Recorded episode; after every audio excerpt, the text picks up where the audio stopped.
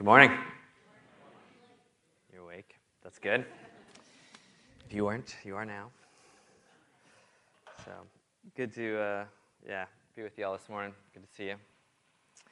Hope you all are well, yeah, and able to enjoy this weekend and the beautiful weather we have. Um, I know from our class, you know, Evan and Colton and, and the college boys, they got to um, Blake and Tate, yeah, and Ethan, yes, and uh, yeah. They all got to enjoy the beautiful weather, so it was good. Colton, I win. he bet me that I couldn't say his name in the message today, so I had to get that going. So this morning we're continuing in Acts. Um, and maybe you've had an experience like this, but last May, about a year ago, I got to go to um, Amsterdam for a counseling training in schema therapy. And it was uh, first time I've ever flown overseas. I've been on mission trips to like Ecuador and, and um, the DR, but that was always like with a group. So this was me going to Amsterdam. And so I had my clinical supervisor, her and I were presenting at the conference. And so they were traveling with me, but they were only traveling to Iceland, and then they were doing an extended stay in Iceland, and then joining me later in Amsterdam.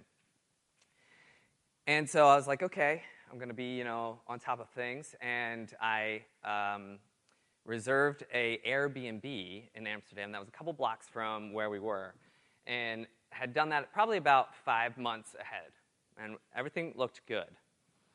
And it was about the week before, and I reached out to my Airbnb guy and just to confirm, and heard nothing back. I'm like, that's okay. It still says it's all good. So I'm just to, we'll be good. So get on the flight, make the flight. We get to Iceland. From Iceland, we get, I get to uh, the uh, airport in Amsterdam.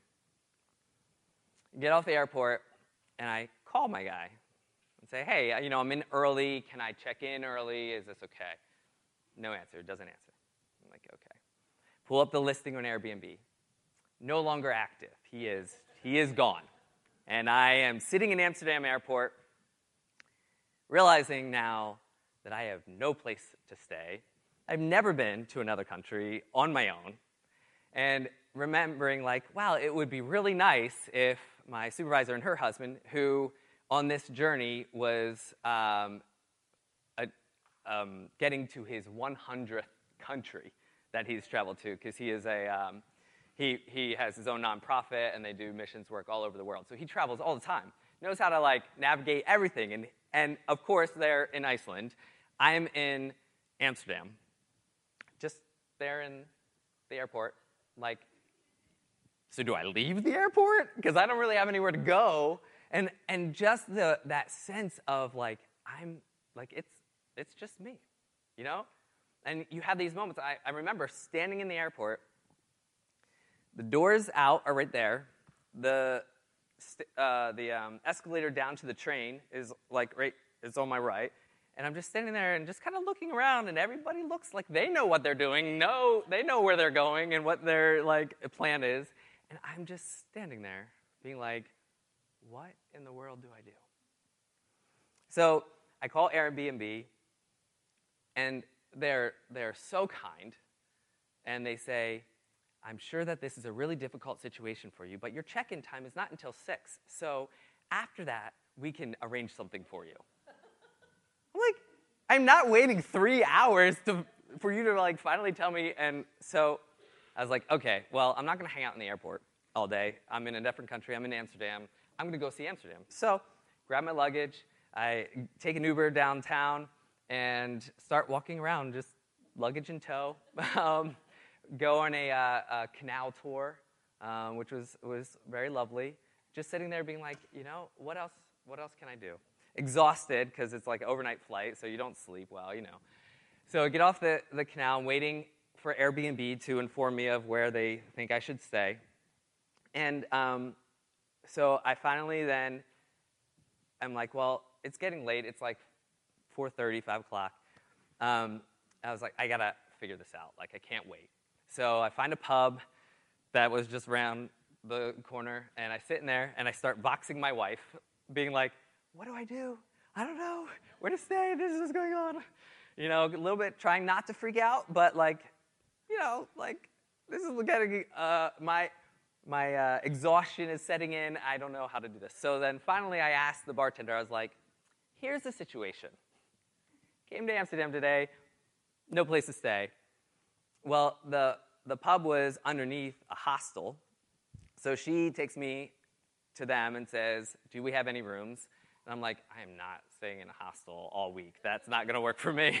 Um, and they're like, um, no, they didn't. But they sent me across the street to this little room that I get into with cameras everywhere and videos of like all the hallways everywhere. And I'm like, this looks safe. Great. Awesome. Here we go.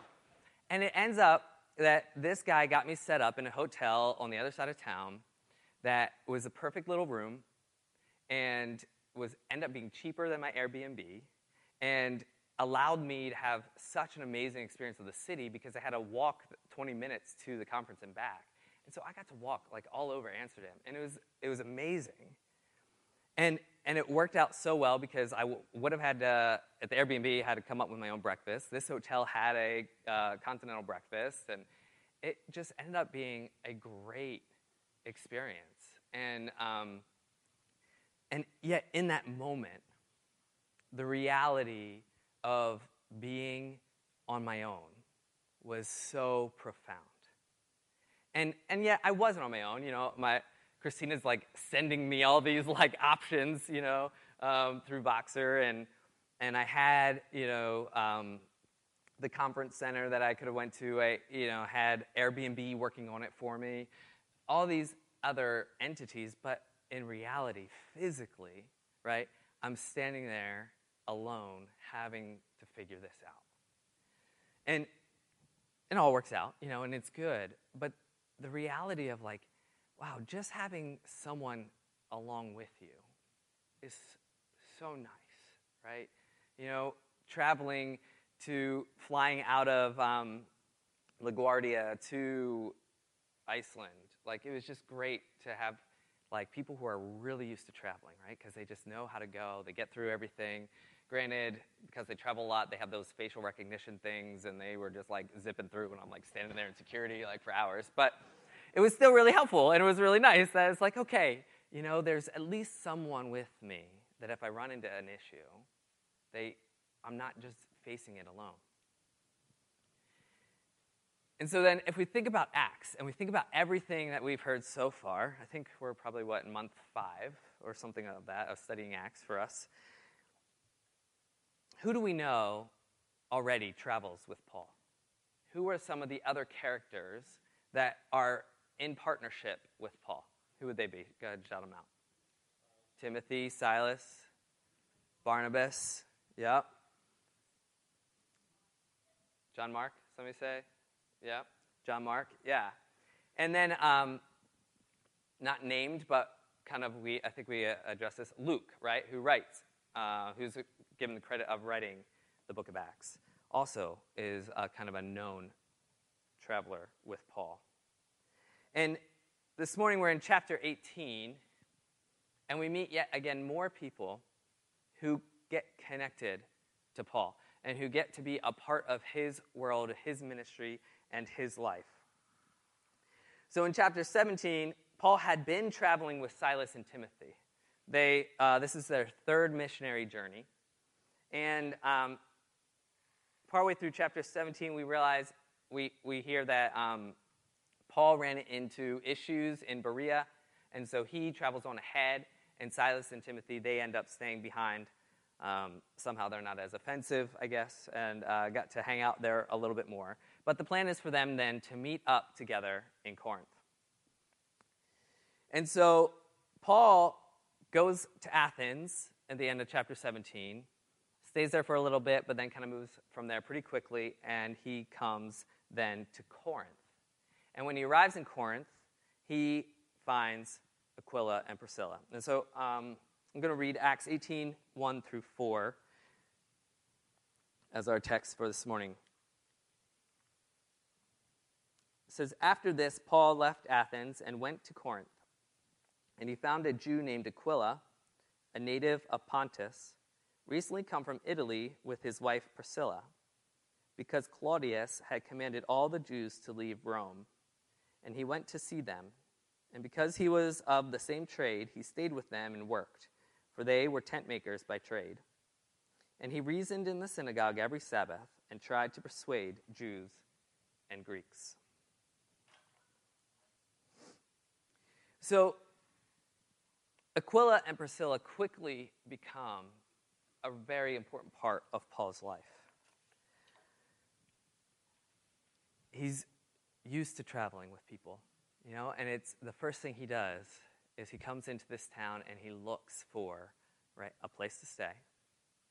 And he looks for people that he can connect with, someone maybe he can work with, something he can um, engage that community and earn some income, right, to sustain him. Because as we know, that's a part of Paul's value, right, is that he doesn't rely on church support. He goes in and he works for his own um, needs and, and resources. And so he finds Aquila and Priscilla. Now, what do we know about Aquila and Priscilla? Well, we know that they're, they're mentioned six times in the scriptures, three of which are in Acts chapter 18 and then in three other books that Paul writes. And so here in Acts chapter 18, verse 2, we meet them. This is the first introduction to them. They're a, a husband and wife. Um, and in, later in uh, the chapter, in verse 18, we learn that uh, Priscilla and Aquila uh, will be traveling with Paul when he leaves Corinth. He'll leave Corinth and they'll go with him to Ephesus. And then in um, verse 26, we, we know and learn that they stay in Ephesus, and from their experience, their training, their learning from Paul, they begin to disciple a gentleman by the name of Apollos. And Apollos is someone who they hear preaching in the, that synagogue square, preaching to Jews and Greeks, but he's preaching based on the um, testimony and the gospel of John the Baptist and what John the Baptist taught. And so Priscilla and Aquila come and say, hey, this is really good stuff, but let's, let, us let us finish the story for you, right? And so they teach him what they learned from Paul. And then we see in Romans 16 3 that Paul greets Prisca, who is Priscilla, it's just a different um, version of her name, and Aquila, who have left Ephesus and are now in Rome at the time of his writing. And so we see that all right, so now we know that um, Paul, he's in Ephesus, and from Ephesus, he finishes and goes back to Antioch, or meets up with uh, Timothy and Silas, and he makes his way back to Antioch to end his third journey. Priscilla and Aquila, they're in Ephesus. They eventually make it to Rome. And then in Corinthians 16 19, um, Paul sends greetings again to Aquila and Prisca and the church in their house. And so then we understand, okay, so then they're back in Corinth. And then in 2 Timothy 4:19, Paul sends greetings to Prisca and Aquila, who are back in Ephesus and, and hosting a house church there. And so they kind of do their own missionary journey.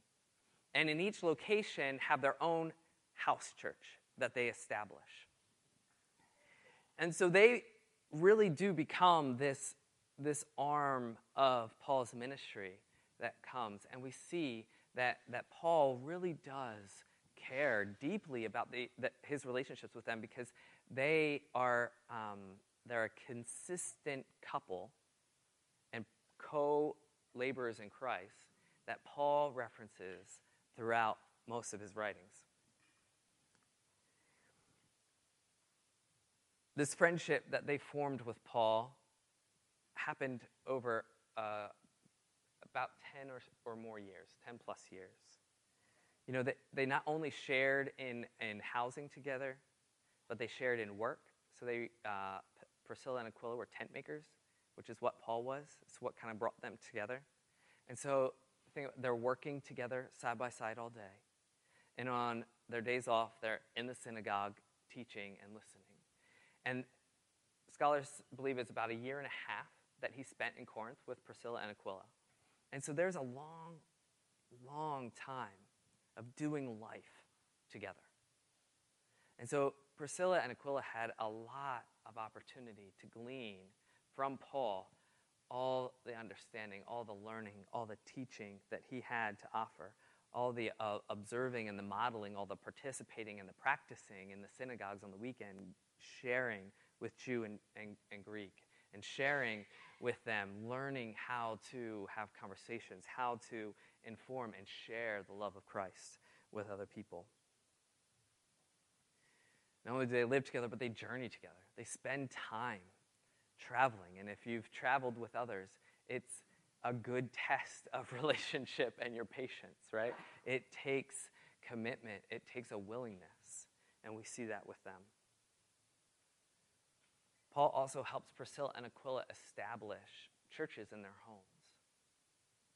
And he really creates this, this culture within Priscilla and Aquila to, to be open, to be um, hospitable with their space, with their time, to be missional, be vision oriented with the work that they do. And the knowledge that Paul has right, of where Priscilla and Aquila are, that he can reference them in, in the later books that he writes, it just clues us in that he, he kept tabs on them. There was probably some sort of communication, some way that he was keeping up to date on where they were and what they were doing and how they were doing. And so there's this commitment to relationship, this, this understanding of sharing the gospel, of ministering to others together, even though they weren't always with each other. And so when we look at Priscilla and Aquila, there's kind of two points. One that is important to note is that when we look at Scripture, it's, it's not just important to look at what is written, but it's also important to look at how it is written. And in the six times that um, Priscilla and Aquila are mentioned in Scriptures, four of the six, Priscilla is actually mentioned first. Culturally, this would have been a little bit odd because how they typically wrote at that time was they would put the male first and female second. Um, and so there's a couple of thoughts here. One is uh, there's belief that Priscilla came from a, a, family of notability out of Rome, and so she had some uh, cultural status, uh, which that may be true. Uh, but scholars tend to think that Paul really wouldn't have been that worried or concerned about social status to motivate him to put her name first. So they kind of err with the second thought, which is that her gifting and strengths were more in the teaching and the leading of these house churches, and that she was kind of the lead in that ministry dynamic with her and her husband. And so that he mentioned her first because, in a ministry context, she was the one who was really overseeing the ministry of her and her husband. And what's really beautiful about that is that there's never, there isn't a reference to any conflict around that.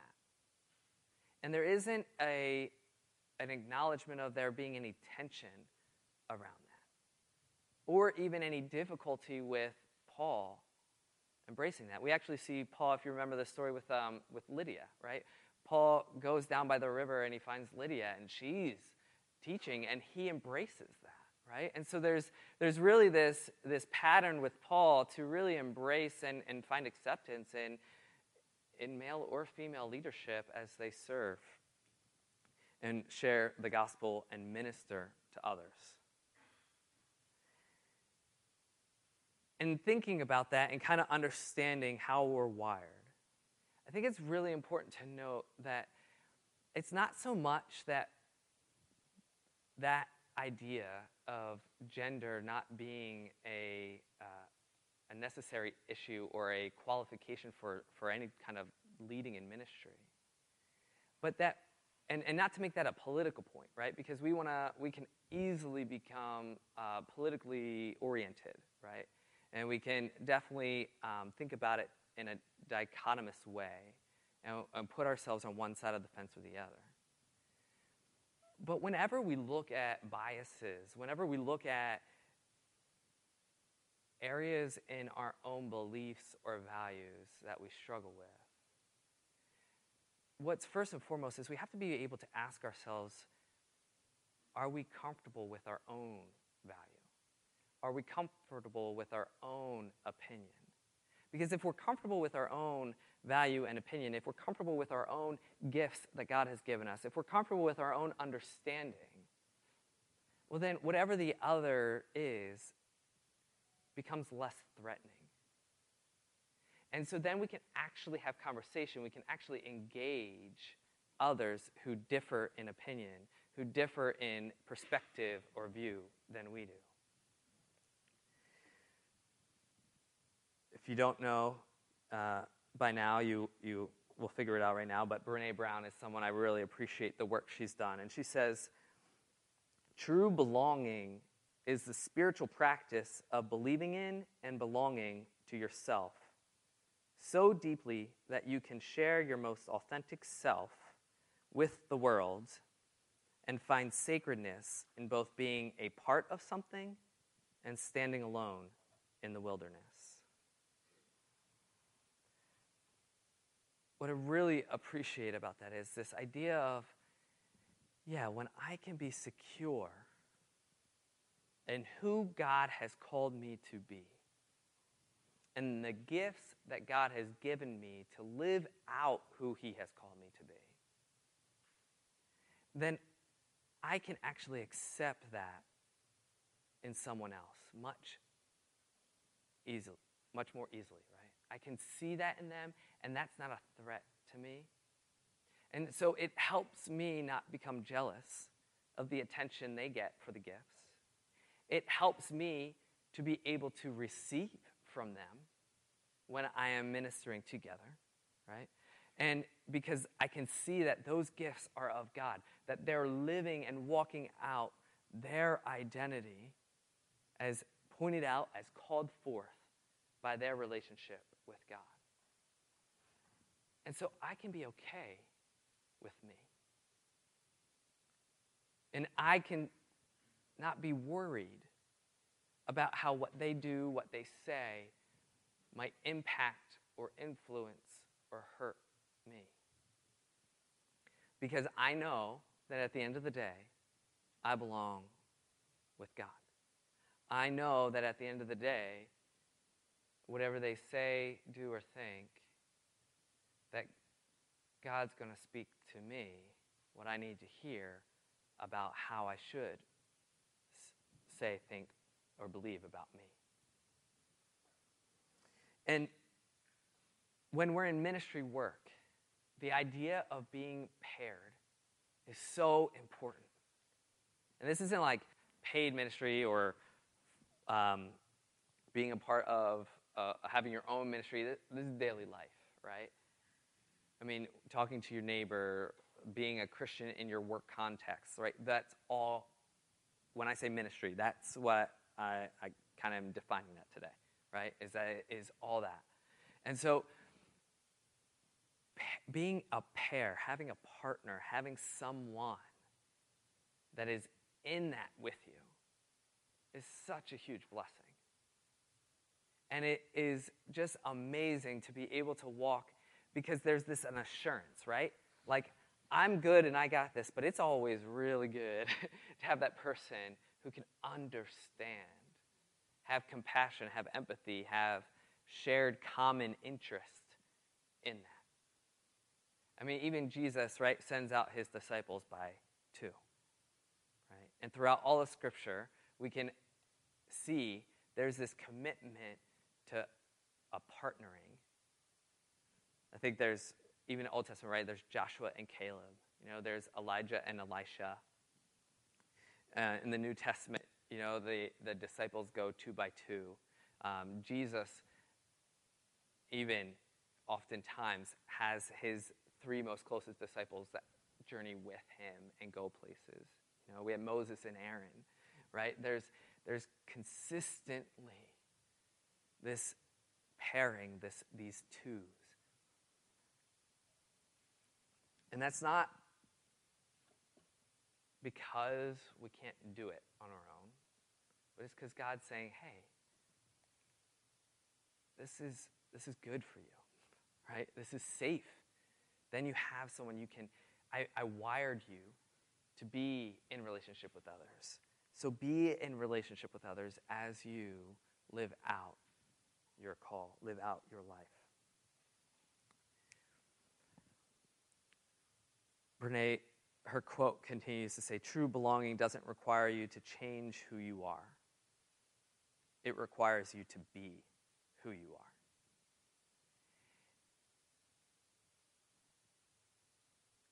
When we think about that passage in Corinthians that talks about the meat and the sacrificing meat to idols, and so we don't eat it, and, and the idea of let's not cause our weaker brother to stumble, right? And so let's not eat. I think it's really important in that context, right? That if we put this kind of um, idea of belonging and being okay with who we are and being true in our identity, right? It's to say that if I don't believe in something, or um, not that I don't believe in something, but if I, I don't have that struggle, right? If I don't have an issue with eating meat, then I can be okay eating it. But if I am with someone who, because of their experiences, would really struggle with that in a context that we're together. If I'm truly okay with myself and comfortable with who God has made me, then there should be no reason to pass on that. Not to pass on that, right? As a support and a love, right? For this brother or sister. And to be just comfortable with that. Take it or leave it, kind of. But if the context was that they're um, like unsure, and let's say I choose to partake, am I comfortable with that? Right? Am I okay? And and the danger that we kind of fall into there is that we often think that, well, we're going to be selfish. And, and that's one thing that um, growing up in fundamentalism, growing up in evangelicalism, growing up in an American church is like we hit hard, right? This idea of don't be arrogant, don't be selfish, lay down, like bear your cross, put it all before God. And, and yet, and that's all true. Like, right? We have a sin nature. We got to be honest about that. But there is this part that God also calls us to live as children of God who are free from all of this stuff. And so, how do we actually live in a way that lets those two things come together? And I think this idea of knowing who we are, knowing our identity in Christ, really allows us to hold that. And so, when I am working and, and being faithful and walking out and I mess up, hopefully the pair or the person in my life who's doing ministry alongside of me, who's living a Christian life alongside of me, is loving and gracious enough to help put me back on the right track in a loving way. That allows me to not necessarily feel the, the, the guilt and the shame of being sinful, and not in a way that makes me feel the identity of not being good enough, but helps me feel the identity of being loved by God, and so stay in His light. Right? And, and, and it's, it's very difficult because it's actually very easy to get in this posture, right, of seeing others and being able to say, hey, you're not where God wants you to be based on X, Y, Z. And, and to say that's because we're really caring about our partner in ministry, we're really loving them. And yet, the struggle is how do we do that in a way that gets them back to personally this confidence and this assurance of belonging with Jesus? Because if you felt shame based on being out of alignment with God, then we know that shame oftentimes does not lead us into a place of going back in front of God but that it often wants to keep us out of His presence. When what we really need is to be in His presence to experience the light of Christ.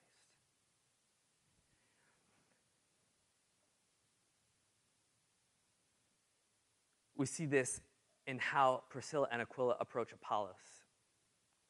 And in verse, chapter 18, verse 26, and it says, he, being Apollos, began to speak boldly in the synagogue, but when Pr- Priscilla and Aquila heard him, they took him aside and explained to him the way of God more accurately. And when he wished to cross to, uh, I even looked this up how to say that word, and now I forget it. It's Achaia. The brothers encouraged him and wrote to the disciples to welcome him. When he arrived, he greatly helped those through, who through grace had believed, for he powerfully refuted the Jews in public, showing by the scriptures that the Christ was Jesus. There's just so much care in how they responded to Apollos. They didn't come down on him because he didn't know the whole story. But they said that um, he spoke and taught accurately things. Um, he had been instructed in the way of the Lord. Uh, what did it say? Fully tongue. But when Priscilla heard, they took him aside and explained to him the way of God more accurately. So they let him speak. They let him go through his whole presentation of what he knew. But then they like took him aside and said, "Hey, this is really good, right? But do you also know this?" And so there's this idea of when we are in relationship with others, are we shepherding? Are we discipling? Or are we correcting and rebuking? Right? And we see that when we're in ministry with others, when we're in relationship and we're working towards the spreading of the gospel, we take those who were in partnership with ministry and we shepherd and we, and we, and we, um, we just support and we encourage and we inform, we teach, we educate. But it's with this spirit of, yes, we are together and I'm good in who I am and I'm living out my call to be what I have been called and asked by God to be in the body. And when we walk in that way, there's just a strengthening, right? Apollos, you see, what's he do? He goes on. And he takes the gospel to another part. And so now we have Paul, we have Priscilla and Aquila, and now we have Apollos, and now they're all doing this traveling missionary circuit where the gospel is expanding because we're taking the relationships and we're pouring into them. We're saying we're partners in this, we're walking together, and we're valuing the identity, we're valuing the call that God has put on each of their lives.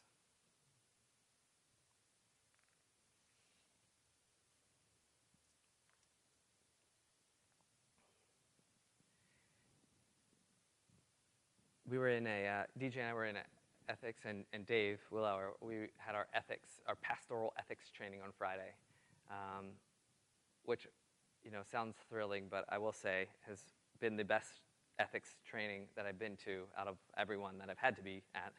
Um, and the, the speaker um, actually was, yes, uh, a relative of Pam's, uh, Miss, uh, his first name, Jim Benedict. Um, and he's, he's a very intelligent man. he's very smart and knows his stuff really well. And so he made it very enjoyable. Um, and he, he shared, I tried to find the quote, but I couldn't, couldn't find it to say it exactly, but I'll paraphrase um, from um, Saint Benedict. Um, and he talks about when there's a topic of discussion in body of believers. And St. Benedict says to let the, the most inexperienced on the issue, the most uninformed on the issue, speak first. And then those who are in leadership, those who have wisdom on the matter, to speak last. And so all, all day um, in our small group, we started with the least experienced. So DJ got to go first all the time. And uh, I was in the middle, so it was good. And, and Dave Willer got to go last all the time. Um, and, but it was, it was a really good experience because we had this, and he explained it. He says, because sometimes those who are most knowledgeable can have that mindset that, well, like I have the most information, so let me share it but we lose track of the fact that even the most inexperienced might know something we don't know and have something important for us to be aware of. And, and I think that's really important, right? Because even when, like when you look at Paul and Priscilla and Aquila, there's probably so much that Paul knew that they didn't. I mean, he has so many more experiences and, and, and missionary journeys and conversations and and yet how much import, how important was it for him to hear them? You know to listen to them. And and that bond that they had probably grew because they, they had this mutual understanding of each other. And this openness to teach and speak into each other's lives. And and how important that is for us right? That that we do create space. Because even in like a mentoring relationship it's not that one person knows everything to teach the other right that there's it's a relationship that we build and you work together and you build that understanding you build that confidence and that trust and it creates the safety to really test is this who God has called me to be? Or is this that part of me that just wants things for me? Because I think that's really the, the, the struggle internally, is how do we tell the difference between what feels good because it's what God calls us and what feels good because it's actually just our own personal desire, right? That's, that's challenging. And so we need those safe, secure relationships to really flesh that out, to really test that to say, okay, is this selfish or is this actually good? And it feels good to who I am because it's of God. You know, sleeping in on a Sunday morning feels really good. Might not be the right side of feeling really good. And so we gotta, you know, work that out. We gotta we gotta test that with our within our relationships. So, as we transition into communion, you know, there are times where it's really appropriate to come to the communion table humbled and aware of our finiteness before God. And, and I don't want to take that away. But this morning, I really do want to invite you to come to the table in this really really tense place in our souls of knowing we are finite. But knowing that you are called and you are invited to this table because Jesus Christ has called you his. And there's an assurance, not an arrogance, but there is an assurance and a confidence that comes with that. Because when I can say, I am his, then anybody else who wants to call me something else. They don't get that opportunity, right? The, the identifying, the naming of my soul has a hard shell because it's not able to be like penetrated by the enemy wanting to say, oh, no, you're not, look at this. Oh, no, you're not, you did this, you lied about that. If you were really his, you wouldn't. No, that's not the whole point, right? Like the point is when I can confidently say I am his, and when I can walk up to this table, not because I'm arrogant, not because I'm cocky, but because I because he said it and I agree, I, I'm in agreement with him that like I belong at this table. Not on account of anything I've done, but on account of who he is. Right? There's a confidence in that. There's a strength in that. There's power in that. And so I invite you this morning as we move into this time of communion to come in that posture. Come like a little child being called by his mother or father come unabashed, unashamed to this spot at the table to partake of our Lord and Savior's body and blood. Deacons, you can prepare, worship team, you can prepare, and I'm going to pray. as we move into our time of communion.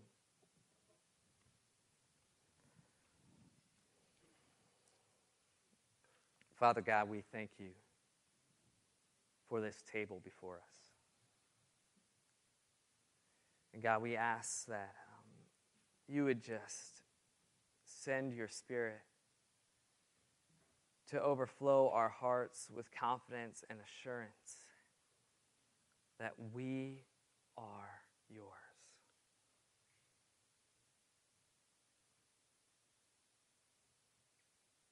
Lord, in those moments that we waver, that we question, that we doubt that, God, I ask that our, our relationships with those who are in ministry beside us would lead us, would guide us with your loving shepherding hand back, back into the true identity you call us, back into this place where we know we belong. In your name.